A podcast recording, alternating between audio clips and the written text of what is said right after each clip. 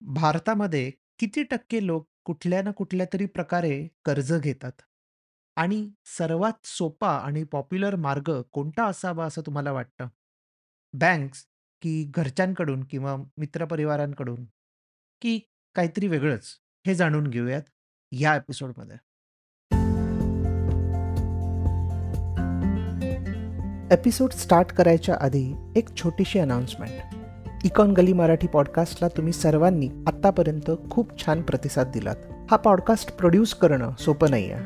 Research करणं, इंग्लिशमधून मराठीत ट्रान्सलेट करणं, स्क्रिप्ट बनवणं आणि मग रेकॉर्डिंग आणि एडिटिंग हे सगळं पकडून कमीत कमी एक अख्खा दिवस द्यावा लागतो. या व्हेंचरमधून मला फायनान्शियली काहीच फायदा होत नाही, पण मानसिक समाधान नक्की मिळतं. तुम्हाला जर असं वाटत असेल की ह्या पॉडकास्टमुळे तुम्हाला थोडा तरी फायदा होत आहे तर तुम्ही देखील हा पॉडकास्ट प्रोड्यूस करू शकता. तुम्ही माझी एक कॉफी स्पॉन्सर करू शकता किंवा माझा अख्खा लंच शो नोट्समध्ये बाय मी अ कॉफी या वेबसाईटची एक लिंक आहे. ती ओपन करून तुम्हाला हवी तितकी अमाऊंट टाकून तुम्ही ह्या पॉडकास्टला सपोर्ट करू शकता. Thank you once again for all the love and support let's go back to the episode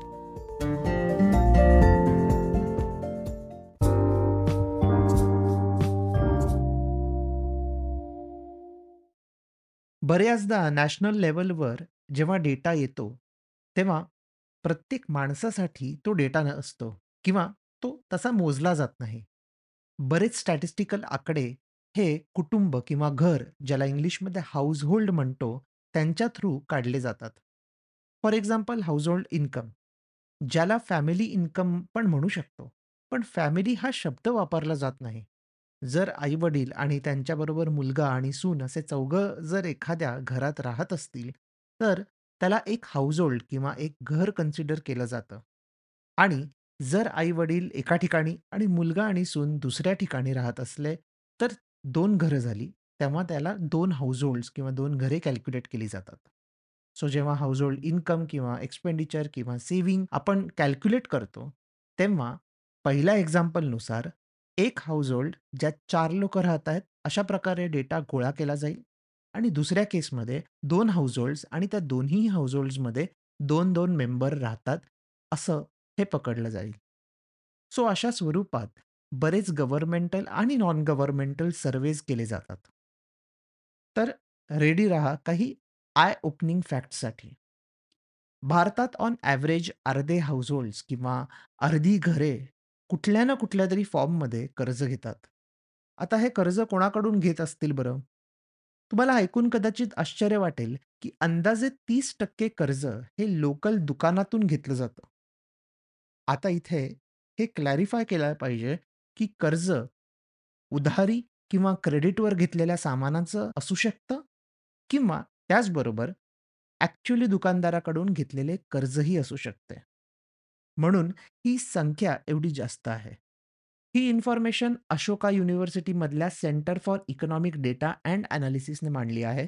त्यांनी सी-एम-आय-ई म्हणजेच centre for monitoring Indian economy ह्या प्रायव्हेट डेटाबेसकडून केलेल्या सर्वेच्या अनुसारून ही माहिती आपल्यासमोर मांडली आहे.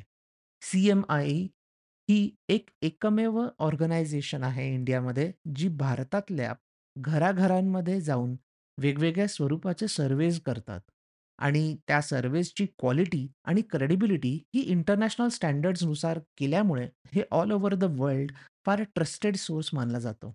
गव्हर्नमेंट जेवढा सर्वे करत नसेल, तेवढा सर्वे सी-एम-आय थ्रू केला जातो, असं आपण म्हणायला हरकत नाही. हे सर्वेज जे असतात ते ऑब्व्हियसली संपूर्ण लोकसंख्या कव्हर करत नसतात. सो सेन्सससारखा प्रकार नसतो. पण त्यात देशभरातून बरेच घरे या सर्वेमध्ये करो कव्हर केले जातात. त्यांच्या कॅल्क्युलेशन आणि सॅम्पल्समध्ये ते लक्षात ठेवतात, की भारताचं एक्झॅक्ट पॉप्युलेशन कुठल्या स्वरूपाचं आहे. किती टक्के लोक ग्रामीण आहेत, किती टक्के शहरी आहेत, किती हाय इन्कम, मिडल इन्कम, किती लोअर इन्कम फॅमिलीज आहेत. त्याचबरोबर प्रत्येक राज्यातून कशाप्रकारे आपलं पॉप्युलेशन विभागलेलं आहे, हे सगळं त्यांच्या सर्वेत नीट मांडलेलं असतं. आपण म्हणू शकतो, की जो त्यांचा सॅम्पल आहे सर्वेसाठी तो अख्ख्या पॉप्युलेशनला रिप्रेझेंट किंवा प्रतिनिधित्व करतो. हा फार कॉम्प्रिहेन्सिव्ह रिपोर्ट असल्यामुळे याची क्रेडिबिलिटी जगभरात आहे. सो जे काही यापुढे मी आकडेवारी मांडणार आहे, ती त्यांच्या सर्वेमधल्या सॅम्पलची आहे, अख्ख्या पॉप्युलेशनची नाही. आणि ह्यात त्यामुळे ऑब्व्हियसली खऱ्या पॉप्युलेशनच्या कम्पॅरिझनमध्ये बरेच आकडे वर-खाली होऊ शकतात. पण अख्ख्या पॉप्युलेशनवर करणं साहजिकच कठीण आहे आणि गव्हर्नमेंट देखील अशा स्वरूपाचा कुठलाच सर्व्हे करत नसल्यामुळे आपल्याला हा एकमेव सर्व्हे आहे, जो पाहायला लागतो आणि ऑब्व्हियसली त्यांची क्रेडिबिलिटी आणि ट्रस्टवर्थीनेस खूप जास्त आहे. त्यामुळे आपण या पर्टिक्युलर सर्व्हेला, या डेटाला ट्रस्ट करायला काहीच हरकत नाही. तर हा डेटा आपल्याला काय सांगतोय ते ऐकूयात. सप्टेंबर ते डिसेंबर 2022 या पिरियडमध्ये सर्व कुटुंबांपैकी अर्ध्याहून अधिक कुटुंबांनी कोणत्या ना कोणत्यातरी स्वरूपात पैसे घेतलेले आहेत. यात ग्रामीण भागात अधिक कर्ज घेतले आहे. 3 वर्ष आधी म्हणजेच सप्टेंबर ते डिसेंबर 2019 या पिरियडमध्ये जो बेसिकली आपण म्हणू शकतो की कोव्हिडच्या अगोदरचा पिरियड आहे. त्यावेळेस हा आकडा 53% इतका होता. मग कोव्हिड नंतर तो घसरला आणि 2021 नंतर हळूहळू पुन्हा चढायला लागला. लेटेस्ट म्हणजेच सप्टेंबर ते डिसेंबर 2022 या पिरियडचा डेटा पाहिला तर सर्वाधिक कर्ज हे बिहार राज्यातून काढलेलं आहे. 96% म्हणजेच 96% ऑलमोस्ट म्हणायला हरकत नाही की सगळ्याच घरातून कुठल्या ना कुठल्यातरी फॉर्ममध्ये लोकांनी कर्ज काढलेलं आहे. त्याच्यानंतर नंबर आहे उत्तराखंडचा आणि त्यानंतर मध्य प्रदेश. सर्वात कमी कर्ज हे उत्तर प्रदेशमधून आलेलं आपल्याला दिसतंय. त्याच्या पाठोपाठ हिमाचल प्रदेश आहे आणि मग दिल्ली. आता वळूयात मेन सोर्सेस ऑफ बॉरोईंगचं ते आहे लोकल दुकानांमधून घेतलेलं कर्ज.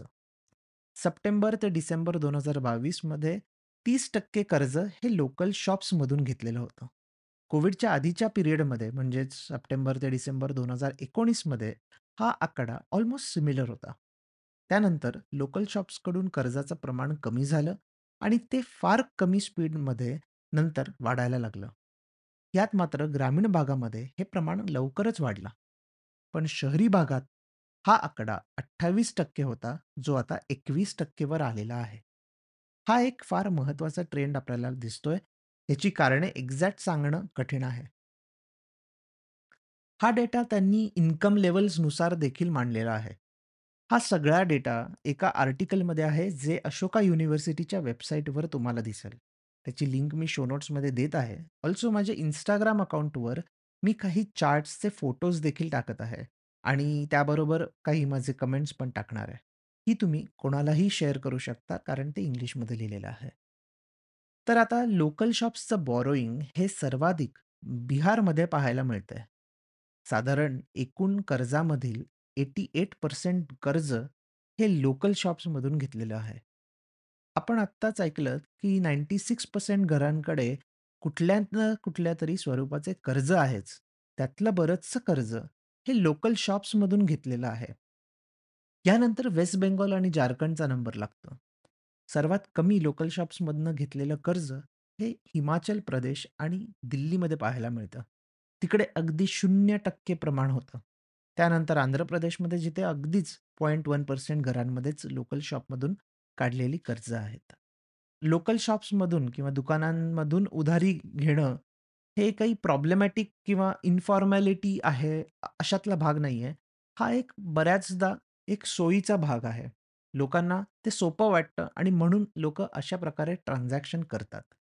लोकल शॉप्समधली उधारी नंतर लोक बँक्सकडे जाणं प्रेफर करतात, जी एक चांगली गोष्ट आहे आणि ह्यात आपण वर्षानुवर्षे थोडी-थोडी इम्प्रूव्हमेंट करत आहोत. त्यानंतर प्रेफरन्स आहे सेल्फ हेल्प ग्रुप्स म्हणजेच बचत गटांचा.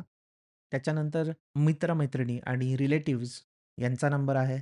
त्याच्यानंतर एन-बी-एफ-सीज म्हणजेच नॉन बँकिंग फायनान्शियल इन्स्टिट्यूशन्स, मग सावकार, chit funds micro finance institutions, credit cards आणि मग शेवटी एम्प्लॉयर किंवा आपण काम करतो ती कंपनी. तर अशारित्या भारतीय बॉरो करतात.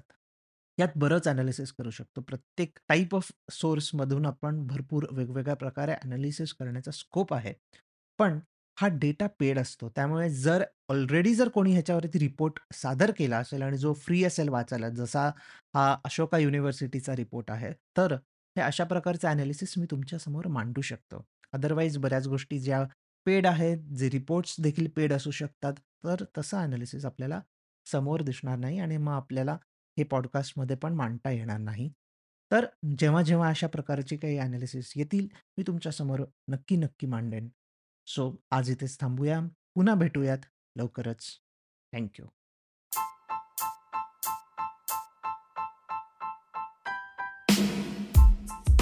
तुम्ही हा episode Spotify, Econ Gali website आणि लीडिंग पॉडकास्ट ॲप्सवर ऐकू शकता. मी दर सोमवार, बुधवार आणि शुक्रवार नवीन एपिसोड्स घेऊन येतो. तुमचा फीडबॅक आणि सजेशन्स शो नोट्समध्ये दिलेल्या माझ्या ब्लॉग, लिंक्डइन किंवा ट्विटर अकाउंट्सवरून मला नक्की कळवा.